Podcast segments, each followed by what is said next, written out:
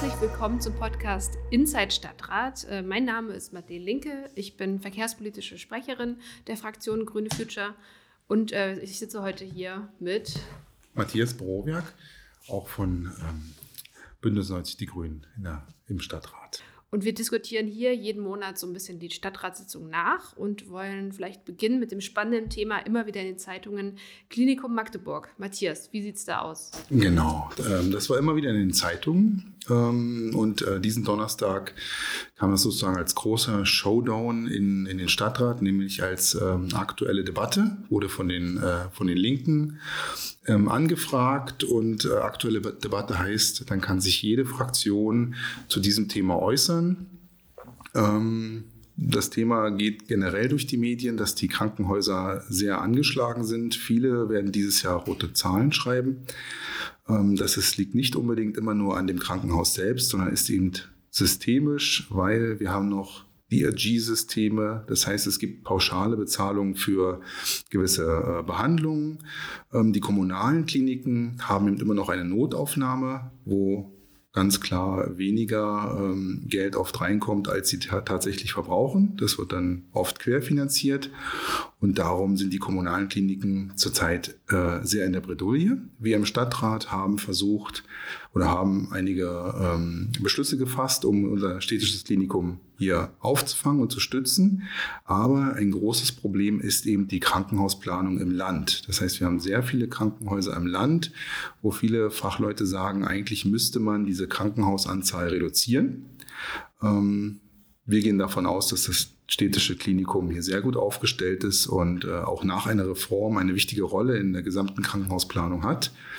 Aber dadurch, dass eben dieser, dieser Krankenhausplan immer weiter fortgeschrieben wird, gibt es einen sehr großen Fachkräftemangel. Das heißt, die Pflege äh, ist, ist unterbesetzt und ähm, die Ärzte teilen sich über alle Kliniken auf. Und darum rufen zurzeit fast alle Kliniken im Land ähm, dass sie das nicht stemmen können.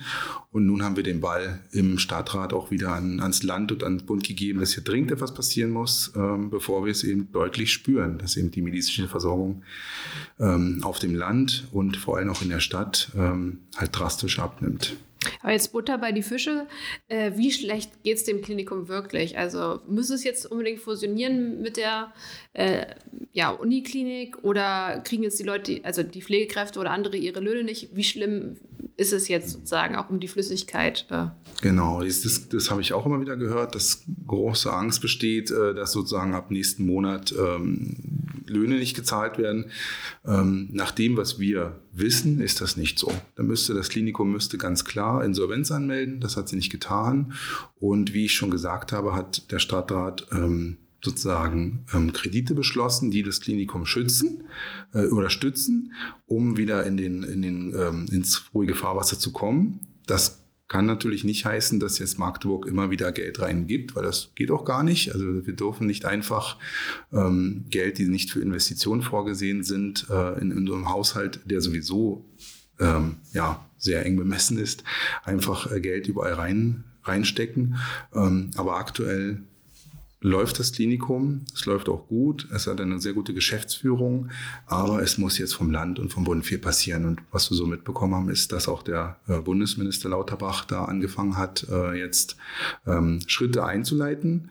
Ähm, wir werden natürlich sehen, wie das Klinikum da aufgestellt ist.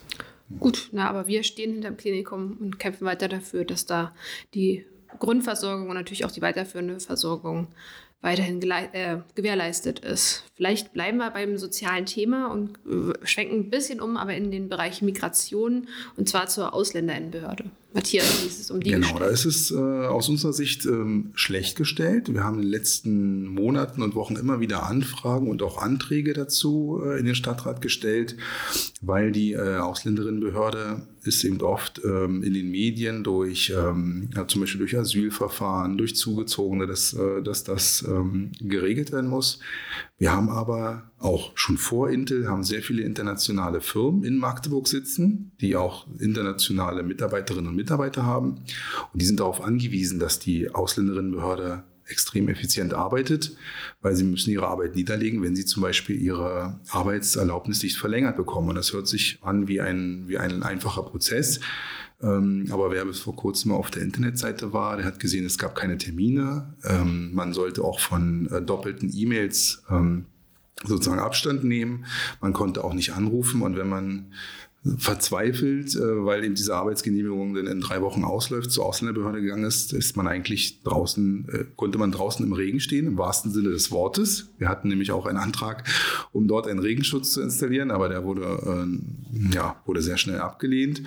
Und dann steht man eben vor Security-Leuten und kommt nicht rein. Und ähm, diese Situation äh, muss man sich mal vorstellen. Ähm, das hat uns sehr gestört. Deswegen haben wir Anträge gestellt, dass ähm, ein runder Tisch ins Leben gerufen werden sollte, um alle Beteiligten, ja, in der, in der Behörde, aber auch in der Stadt, aber auch Interessensvertreter, die, die eben jeden Tag diese, ähm, diese Rückmeldung von Betroffenen bekommen, äh, sich an einen Tisch setzen und da an einer Lösung arbeiten.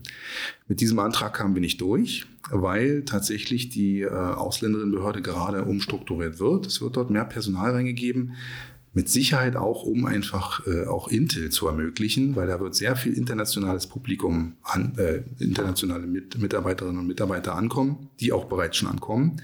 Und das muss ähm, gemanagt werden. Ähm, jeder sieht, wie, ähm, wie sozusagen, es gehen von uns immer mehr in Rente und es kommen immer weniger ähm, auch Auszubildende nach und das werden wir nur durch Migration lösen können. Und da brauchen wir eine Willkommenskultur, aber auch eine Willkommensbehörde, die, ähm, die das ermöglicht, dass, dass ähm, ja, die Mitarbeiterinnen und Mitarbeiter auch zu uns kommen und nicht einfach mal äh, woanders hingehen und dort einen Job anfangen. Deswegen, das war der Hintergrund zu unseren Anträgen. Auf jeden Fall. Das sind auch in meinen Augen sehr strukturelle Probleme, die eigentlich mit so einer kleinen Strukturreform auch nicht zu lösen sind. Aber das ist vielleicht nochmal ein anderes Thema, wie man wirklich diskriminierendes Verhalten und andere Sachen, die da auch passieren in der Behörde, vielleicht umgehen kann. Nun ist es ja so, dass nicht nur Menschen aus Syrien oder Afghanistan zu uns kommen oder dann seit einem Jahr leider jetzt auch, ähm, nicht leider, also ich meine jetzt in dem Krieg leider, äh, auch aus der Ukraine zu uns kommen. Nein, wir hatten jetzt auch ganz frisch ja auch das große, also muss man sich mal vorstellen, wirklich sehr große große Erdbeben in der Türkei und auch in Syrien. Ja, da gibt es ja auch äh, jetzt ähm, eigentlich viel Gründe zu handeln und äh, vieles zu ermöglichen, eine Willkommenskultur aufzubauen. Matthias, äh, wie sieht es denn da aus? Da haben wir ja auch eine Anfrage. Genau, ähm, weil die Bundesregierung hat sehr schnell reagiert und hat gesagt, ähm, man kann natürlich Familienangehörige oder auch Bekannte ähm, auch zu sich holen. Wenn die natürlich jetzt dort die Wohnung verloren haben und mittellos sind, ist das ein, ein sehr guter Zug. Ähm, er hat natürlich gesagt, dass man äh, für die Versorgung auf, äh, aufkommen muss. Das heißt, man muss natürlich dafür auch einen, äh, einen Schlafplatz zur Verfügung haben und auch über ein gewisses Einkommen verfügen, um eben ähm, die Kosten und auch ähm, ja, medizinische Versorgung ähm, äh, bezahlen zu können. Und da sticht Magdeburg ganz schön heraus, weil wir haben einen, einen sehr hohen ähm, Nettoeinkommensgrenzwert, äh, der sogar über den von München liegt, äh, der sich uns nicht erklärt. Ja, wir haben eine Anfrage erstmal gestellt, ähm, die darauf beruht, haben wir überhaupt die Kapazitäten, um diese Anfragen ähm, abzuarbeiten, beziehungsweise mit dem Ziel, dass bitte Kapazitäten aufgebaut werden. Und wir werden uns auf jeden Fall auch mit diesem Thema beschäftigen, warum ist denn diese Nettoeinkommensgrenze so hoch? Weil wir wissen nun mal, Sachsen-Anhalt ähm, gehört jetzt nicht zu den äh, Top-Lohnländern in der Bundesrepublik. Und da müsste man diese äh, Nettoeinkommensgrenzen ein, einfach anpassen, ja, um dem auch Folge zu leisten. Ja, und wir als Fraktion, wir wollen ja auch mehr Migration ermöglichen. Und dafür brauchen wir, wie du sagst, eine Willkommenskultur, eine Willkommensbehörde und ja, auch Fachkräfte, die das umsetzen können und wollen. Aber ja, wollen wir nochmal zum anderen Thema kommen und uns vielleicht eher wieder auf uns fokussieren, hört sich blöd an, aber äh, 2024 steht ja auch die Kommunalwahl an. Da wird der Stadtrat, also wir quasi auch neu gewählt. Und da hatten wir ja auch einen Vorstoß gewagt in der letzten äh, Sitzung. Und zwar hatten wir den Antrag Familienfreundlichkeit Stadtrat. Ähm, ja, ich würde mal vielleicht dazu was sagen. Ähm, es ist ja so, dass es nicht, wenn wir uns den Stadtrat angucken, die Zusammensetzung der Menschen, die dort vertreten sind, dann fehlen, weil wir gerade über Migrations gesprochen haben, Menschen mit Migrationshintergrund. Es fehlen aber auch Menschen, die nicht repräsentiert werden mit einer Behinderung, auch einer sichtbaren Behinderung. Es fehlen auch immer noch Frauen tatsächlich, Es ist immer noch nicht paritätisch besetzt, der Stadtrat.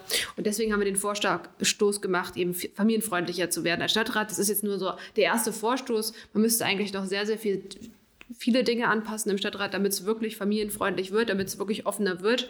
Aber in unserem Vorstoß haben wir zwei Sachen erstmal vorgeschlagen. Zum einen digitale Sitzungsmöglichkeiten stärker äh, zu ermöglichen oder überhaupt zu ermöglichen. Also quasi auf Landesebene die Kommunal, äh, das Kommunalverfassungsgesetz zu ändern, also darauf sozusagen hinzuwirken, dass die Oberbürgermeisterin sich mit der Landesregierung ja austauscht und darauf hinwirkt, dass vielleicht mal eine Gremiensitzung, also ein Ausschuss zum Beispiel mal digital tätig werden könnte.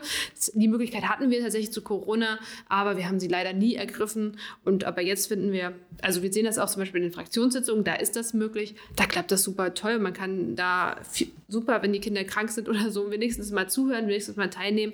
Das ist jetzt, wenn es immer in Präsenz ist, einfach nicht möglich. Also das war der erste Punkt. Der zweite Punkt, den wir eben ja da gefordert haben oder erstmal angesprochen haben, ist eine zeitgemäße Entschädigung ähm, ja zu erhalten. Zum einen natürlich, damit man nicht so leicht irgendwie äh, ja, korruptionsanfällig ist oder irgendwie beeinflusst werden kann, aber zum anderen natürlich auch, weil man ja für eine bestimmte Zeit freigestellt wird, weil man für eine bestimmte Zeit sich irgendwie bindet. Denn das muss man ja wissen, so als ehrenamtliche Stadträtin und Stadtrat ist man schon äh, 10, 15, 20 Stunden irgendwie eingebunden, gerade auch mit äh, Vor- und Nachbereitungszeit. Und wir erhalten momentan, und das ist die Höchstsumme, die uns nachgesetzt zusteht, 230 Euro im Monat als sozusagen Pauschale. Und dann nochmal 16 Euro äh, für jede Sitzung, die wir haben, ob es jetzt Ausschusssitzung, Stadtratssitzung oder Fraktionssitzung ist. Und wenn man dann noch Sonderfunktionen hat, also Stadtratsvorsitzender oder Fraktionsvorsitzende oder Ausschussvorsitzender, dann kriegt man sozusagen nochmal eine Summe. Das ist aber, wenn man das wirklich dann zusammenrechnet am Ende des Monats, ich weiß nicht, Matthias, wie es bei dir ist, ist so ca. 400 bis 600 Euro, wenn man jetzt auch noch die Aufsichtsratsentschädigung dazu nimmt, das ist jetzt nicht so viel. Genau, leben kann man davon nicht. Äh, wenn man sie mal hört, äh, heißt, du bist doch Stadtrat, äh, ach, dann kannst du dir ein Haus leisten. Das ist eben tatsächlich ähm, ein Ehrenamt. Das heißt, man macht das neben dem Beruf und muss natürlich gucken, wie man den Beruf dann auch reduzieren kann, wenn man den mit dieser Summe vielleicht gar nicht ähm, ähm, damit sozusagen ersetzen kann. Du hast gesagt, es ist nicht möglich, eine digitale Gremiumsitzung zu machen. Ich verstehe das nicht. Vor zwei Jahren war das sicherlich bei uns auf Arbeit auch nicht möglich, von zu Hause 24 Stunden, äh, also fünf Tage die Woche zu arbeiten. Ähm, das war von heute auf morgen, morgen sofort möglich. Warum ist das nicht bei den Gremien möglich? Ja, ich habe es auch versucht. Also wir haben auch öfter Abfragen gemacht im Ausschuss, wurde gefragt, hier, wer möchte, dass wir digital mal tagen. Und da haben, hat sich die Mehrheit immer dagegen entschieden. Unser Ausschussvorsitzender hatte auch ein bisschen Bedenken jetzt im Ausschuss Stadtentwicklung, Bauen und Verkehr, weil die Rechtslage auch teilweise ein bisschen unklar war, dass wenn man jetzt irgendwie da was beschlossen hat und im Nachhinein kommt raus, okay, digital war jetzt doch nicht so gültig, da hätte man alles wiederholen müssen. Deswegen war da so die Schwelle äh, ein bisschen hoch, das mal auszuprobieren. Deswegen fordern wir jetzt sozusagen mit diesem Antrag gegenüber der Landesregierung, ja, dass das mal äh, ins Gesetz aufgenommen wird, überhaupt die Möglichkeit und dann, dass wir das dann einfach mal austesten. Und so eben mehr Menschen mit Pflegeaufgaben, also sowohl Pflegende, äh, also wenn man Angehörige pflegt, wie auch wenn man Kinder erzieht, sozusagen da auch die Vereinbarkeit gesteigert werden kann. Aber vielleicht reicht das erstmal mit der Selbstbefassung. Aber ganz ehrlich, 2024 ist nicht so weit weg und wir wollen mehr Menschen dafür gewinnen, äh, sich im Stadtrat zu engagieren. Deswegen der Antrag jetzt an dieser, zu dieser Zeit. Wir hatten ja noch einen äh, Antrag zu verschiedenen Bebauungsplänen. Da will ich vielleicht mal rauspicken. Die Breitscheidstraße, da geht es um einen Golfplatz. Äh, Matthias, kannst du dazu vielleicht noch mal was erzählen? Genau, das ist im, im Herrenkrug äh, im Stadtteil und da geht es um einen Bebauungsplan, das in der Breitscheidstraße, ähm, wo wieder neue Einfamilienhäuser gebaut werden äh, können. Ähm, das ist bei uns immer etwas, bei uns Grüne einfach etwas schwierig, weil wir sehen natürlich die versiegelte Fläche ähm, mit nur einem Haus drauf. Das ist äh, gerade in meinem Stadtgebiet, was eben sehr kostbar ist, ähm, ist das für uns eben einfach äh, immer wieder ein Streitpunkt, das, was auch im, im Stadtrat dann ausgetragen wird. Ähm, für uns ist natürlich wichtig, wenn, ähm, wenn so eine Bauprojekte kommen, das kommt, das Gefühl ist eigentlich jetzt in jedem Stadtrat ist, ist ein neues Bauprojekt drin, das wird natürlich auch mit Intel zu tun haben. Man, wenn dort sehr viele Mitarbeiter kommen, dann möchten wir natürlich auch, dass sie in Magdeburg wohnen oder in Magdeburg auch in der Nähe wohnen. Deswegen begrüßen wir das, aber wir wollen natürlich, dass die Flächen ähm, auch vorher untersucht werden, dass vorher eine Umweltprüfung durchgeführt wird. Das wird standardmäßig gemacht, außer wenn man ein Eilverfahren anmeldet. Und äh, in letzter Zeit haben wir immer öfter Verfahren, äh, wo es heißt, eine Umweltprüfung ist nicht nötig, weil zum Beispiel ähm, Äh, in dem Fall ist eben auch eine Erweiterung des Golfplatzes geplant. Äh, und da ist einfach, da heißt es, es war vorher grün, ist danach grün, also brauchen wir keine Umweltprüfung. Ähm, wer aber schon mal auf einem Golfplatz war, der weiß, das ist hinter was anderes wie ein kleines Wäldchen oder eine kleine Steppe. Ähm, und da soll einfach mal eine Umweltprüfung gemacht werden. Damit kamen wir auch durch und ähm, damit gehen wir einfach wieder so, wie es im Gesetz vorgesehen war, die, die normalen Schritte und danach kann ja auch durchaus mit unserer, ähm, ja, mit unseren Anmerkungen und auch ähm, unseren Diskussionsbeiträgen auch gebaut werden. Genau, und die Durchwegung war uns ja auch wichtig. Ein wichtiger Punkt, genau. Durchwegung ist ganz wichtig, weil es bringt natürlich nichts, wenn man nach und nach ähm, die ganzen Gebiete dann ab durchzäunt und äh, man dann einfach nicht mehr langkommt mit dem Fahrrad zu Fuß. Und äh, das wird jetzt geprüft und ähm, auch umgesetzt. Dafür werden wir Sorge tragen, dass man da auch dann immer noch den Herrenkrug äh, so genießen kann, wie er denn ist, auch wenn, wir, wenn er weiter bebaut wird. Äh, keine Bebauung, aber durchaus auch ähm, etwas in der Innenstadt. Ähm, was sehr umstritten war im äh, Stadtrat, ist natürlich der Verkehrsversuch Breiter Weg, den wir eigentlich schon sehr lange ähm, auch schon durchgebracht haben. Aber immer wieder, wenn der, habe ich das Gefühl, wenn der auf die Tagesordnung kommt, dann wird dort heiß diskutiert. Vielleicht kannst du ja, Madeleine, was dazu sagen, was da so die Schmerzpunkte bei anderen Fraktionen sind. Auf jeden Fall sehr gerne. Ähm, ja, also schon seit Jahren setzen wir uns dafür ein, dass das Herz von Magdeburg, also quasi die Innenstadt, die innenstädtische Kreuzung, also das, wenn Leute fragen, wo ist denn die Magdeburger Innenstadt, dann sagen sie die Kreuzung Ernst-Reuter-Allee, Breiter Weg. Darum geht es uns, dass da äh, Verkehrsberuhigung einzieht. Das konnten wir dann auch nach äh, vielen, vielen Anläufen auch mal äh, per Beschluss festhalten, und zwar schon in 2019. In dem Text heißt es, äh, im Abschnitt äh, zwischen Ernst-Reuter-Allee und Bärstraße soll für äh, mehrere Wochen, also auch durchaus mehr als einen Monat, ein Verkehrsversuch auf dem breiten Weg stattfinden. Das heißt, äh, dort wird die Einfahrt äh, für den motorisierten Individualverkehr sozusagen unterbunden und stattdessen wird die Straße belebt, mit Aufenthaltsqualität versehen. Ganz, kann sich ganz verschiedene Sachen vorstellen, ja, mit äh, vielleicht temporärem Grün, mit Sitzmöglichkeiten, so eine Flaniermeile, wie sie auch in anderen Städten eigentlich auch existent ist, könnte dort äh, geschaffen werden. Man kann sich Foodtrucks vorstellen, man kann sich Kunst, Musik, Straßenmusik, äh, Feiern, Partys vorstellen. Das war sozusagen unsere Idee. Terminiert hatten wir es in diesem Beschluss leider sehr schwammig, wie es manchmal so ist in einem Kompromiss, mit wenn die Corona-Krise überwunden ist und sich der Innenstadthandel erholt sowie der Tunnel geöffnet ist also die Tunnelbaustelle geöffnet ist, sozusagen, dann äh, soll das passieren. Da war jetzt irgendwie jedes Jahr haben wir immer gefragt, und ist es jetzt soweit? Können wir das jetzt festhalten, dass es soweit ist? Können wir damit starten? Und bis jetzt äh, haben wir aber dann noch nie, äh, wurde dann gesagt, nee, dieses Jahr ist es soweit. Die FDP hat jetzt ein ganz, also genau, das ist sozusagen ein Antrag oder ein Beschluss, den wir schon lange dann erfolgreich hatten. Die FDP, der hat das scheinbar irgendwie noch nie so richtig geschmeckt. Die haben jetzt einen Antrag gestellt zum letzten Stadtrat, diesen Beschluss, den wir 2019 gefasst haben, quasi zu streichen. Also der Antrag war einfach, der Beschluss von 2019 wird gestrichen. Dann haben sie nochmal ihren eigenen Antrag geändert. Da gab es wohl ein bisschen Knatsch in der Fraktion mit, äh, naja, der, oder der Beschluss wird jetzt terminiert und zwar auf, äh, 20, auf frühestens 2025. So, dann saßen wir in der Fraktionssitzung und haben uns das angeguckt und dachten, ach gut, das ist jetzt, die wollen das doch absägen. Ähm, und haben gesagt, na, eigentlich wollen wir es nicht. Eigentlich wollen wir, dass das sofort passiert. Das wollen wir ja auch schon lange. Dann haben wir uns aber nochmal tief in die Augen geguckt und gesagt, naja, 2023 ist schon unrealistisch. Es ist jetzt Februar. Man will das ja eher so im Frühling bis Herbst haben. Das schafft die Stadtverwaltung nicht. Selbst wenn die jetzt ein Büro engagiert, das schaffen die dieses Jahr nicht. Das darf auch 2024 gehen. Und den Änderungsantrag oh, jetzt weiß ich gar nicht, nee, den haben die gestellt, ne? Den hat äh, die FDP gestellt auf 2024.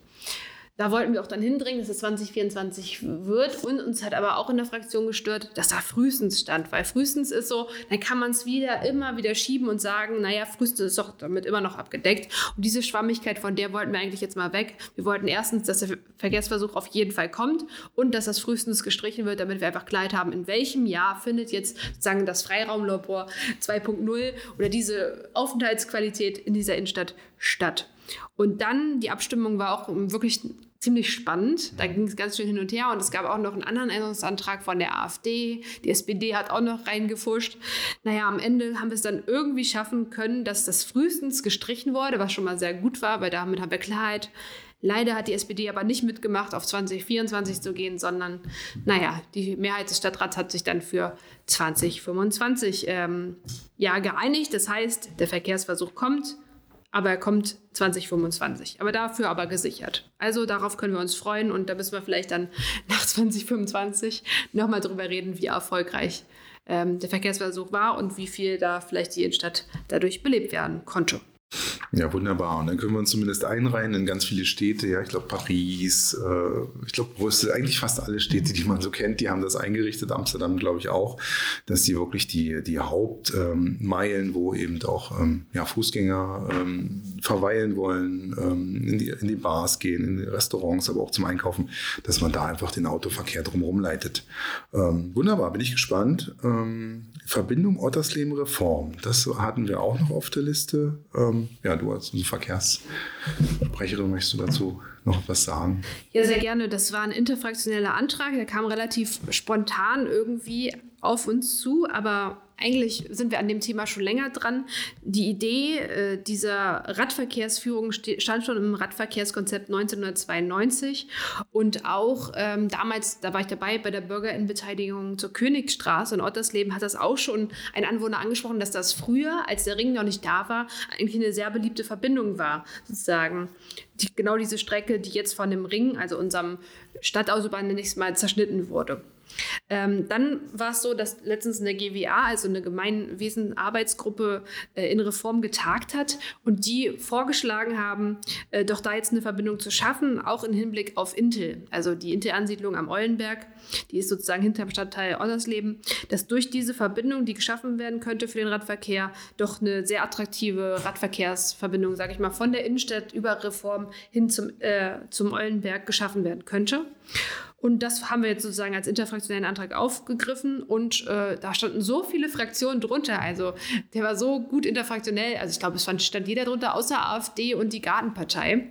Äh, ja, dass wir da einfach als sofortige Abstimmung das gemacht haben. Das heißt, es wurde nicht in die Ausschüsse verwiesen, sondern wir haben es gleich nach Einbringung sofort im Stadtrat entschieden und ja, können uns jetzt darauf freuen, dass diese Verbindung dann perspektivisch natürlich ähm, kommt. Aber erstmal muss sie natürlich geplant werden, finanziert werden. Aber da sind wir eigentlich ganz gute Dinge. Da ist relativ ja, auf einer breiten Schulter, sage ich mal, ein sehr guter Antrag entschieden worden.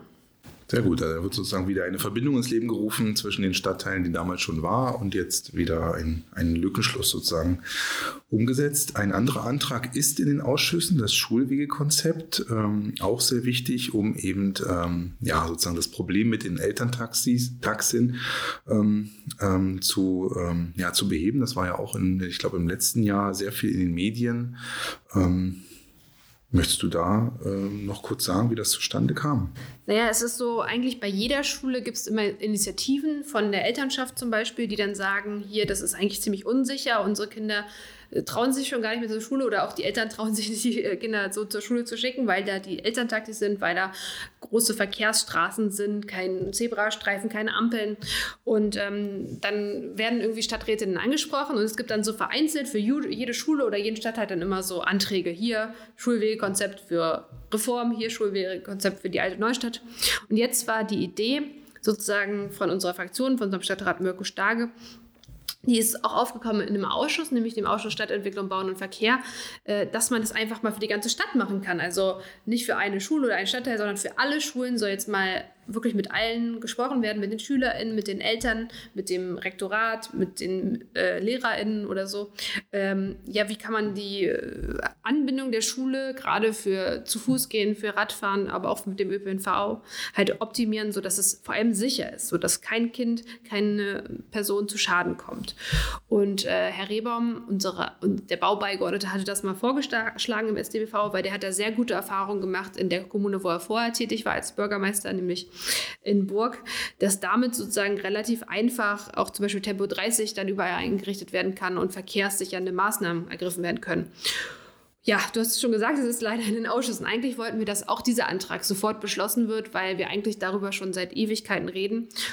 Aber naja, wie die Mehrheiten so sind, wurde es erstmal in die Ausschüsse verwiesen. Das heißt, es ist noch nicht beschlossen. Aber ich bin da guter Dinge, dass das aus den Ausschüssen dann positiv rauskommt und dann wird zeitnah dieses Schulwegekonzept und damit eine Vereinfachung äh, ja, der Anordnung von verschiedenen Verkehrsmaßnahmen bekommen, um damit dem höchsten Ziel der Vision Zero, also null Verkehrstote, einen Schritt näher kommen. Das wäre gut, ja. Du hast ja gesagt, da werden ganz viele ähm, Vertreter eingebunden. Ja, ich denke mal sicherlich Eltern, Schulvertreter. Und das ist auch das äh, letzte Thema wäre ja bei uns ähm, diese digitale Bürgerinnenbeteiligung. Ja, ich meine, Sie hören jetzt bestimmt auch diesen Podcast über Ihr Handy. Wie wäre es denn, wenn Sie in einfache politische Entscheidungen auch einfach mit einer App eingebunden werden? Ja, wenn Sie mit, mit, mit dieser App vielleicht auch auf Probleme aufmerksam machen können, wo, wo sich der Stadtrat mit beschäftigen kann, wenn das eben genug Bürgerinnen tun. Ähm, genau so einen Antrag haben wir eben gestellt, haben gesagt, da soll sich die Verwaltung ähm, mal damit auseinandersetzen. Es gibt nämlich sehr viele Lösungen aus anderen Städten. Ein, eine App äh, oder ein, ein, eine Open-Source-Lösung ist zum Beispiel Consul die genau das macht. Ähm, hier können Bürgerentscheide, hier können aber auch wie gesagt, Ideen, äh, Vorschläge von Bürgern an die Politik weitergegeben werden. Und ähm, damit man sozusagen ähm, auch die Probleme der Stadt äh, anders wahrnimmt, ähm, auch wenn man nicht direkt angesprochen wird, sondern wenn es einfach in dem Moment, wo man das gerade sieht, auch über den Handy, über das Handy sehr schnell weitergetragen werden kann. Ähm, das war sozusagen auch nochmal ein schöner Antrag, den wir, den wir einbringen konnten, der Magdeburg auf jeden Fall noch besser macht. Auf jeden Fall. Und die Oberbürgermeisterin, die hat, schreibt sich das auch immer so auf die Fahnen, dass ihr das sehr wichtig ist, die Bürgerinbeteiligung. Sie gleich gesagt, dass sie das auch aufgreift, die da eh schon dran sind und jetzt sozusagen ein Lastenheft erstellen und dann mit verschiedenen Akteuren, also nicht nur Konsul, auch noch anderen sprechen werden, um da eine gute digitale Lösung zu finden. Das heißt, unser Antrag wird quasi jetzt auch schon langsam umgesetzt. Und weil uns digitale Bürgerinbeteiligung so wichtig ist, machen wir die auch selber. Und auf unserer Webseite der Fraktion, ich glaube fraktion-grüne-magdeburg.de, glaube ich, irgendwie so. Bei Google. Einfach bei Google oder ähm, irgendwo anders ähm, mal nachschauen. Wir haben da auch ein Formular, wo ihr eure Ideen für Anträge und äh, Anfragen eingeben könnt und uns somit äh, digital übermittelt. Und wir nehmen uns die auch immer zu Herzen und versuchen, die in den Stadtrat einzubringen damit würde ich sagen, schließen wir den Podcast für diese Stadtratssitzung und sagen vielen Dank. Vielen Dank, Matthias. Vielen Dank, Marlene. Wir sehen uns und hören uns. Tschüss. Bis dann. Tschüss.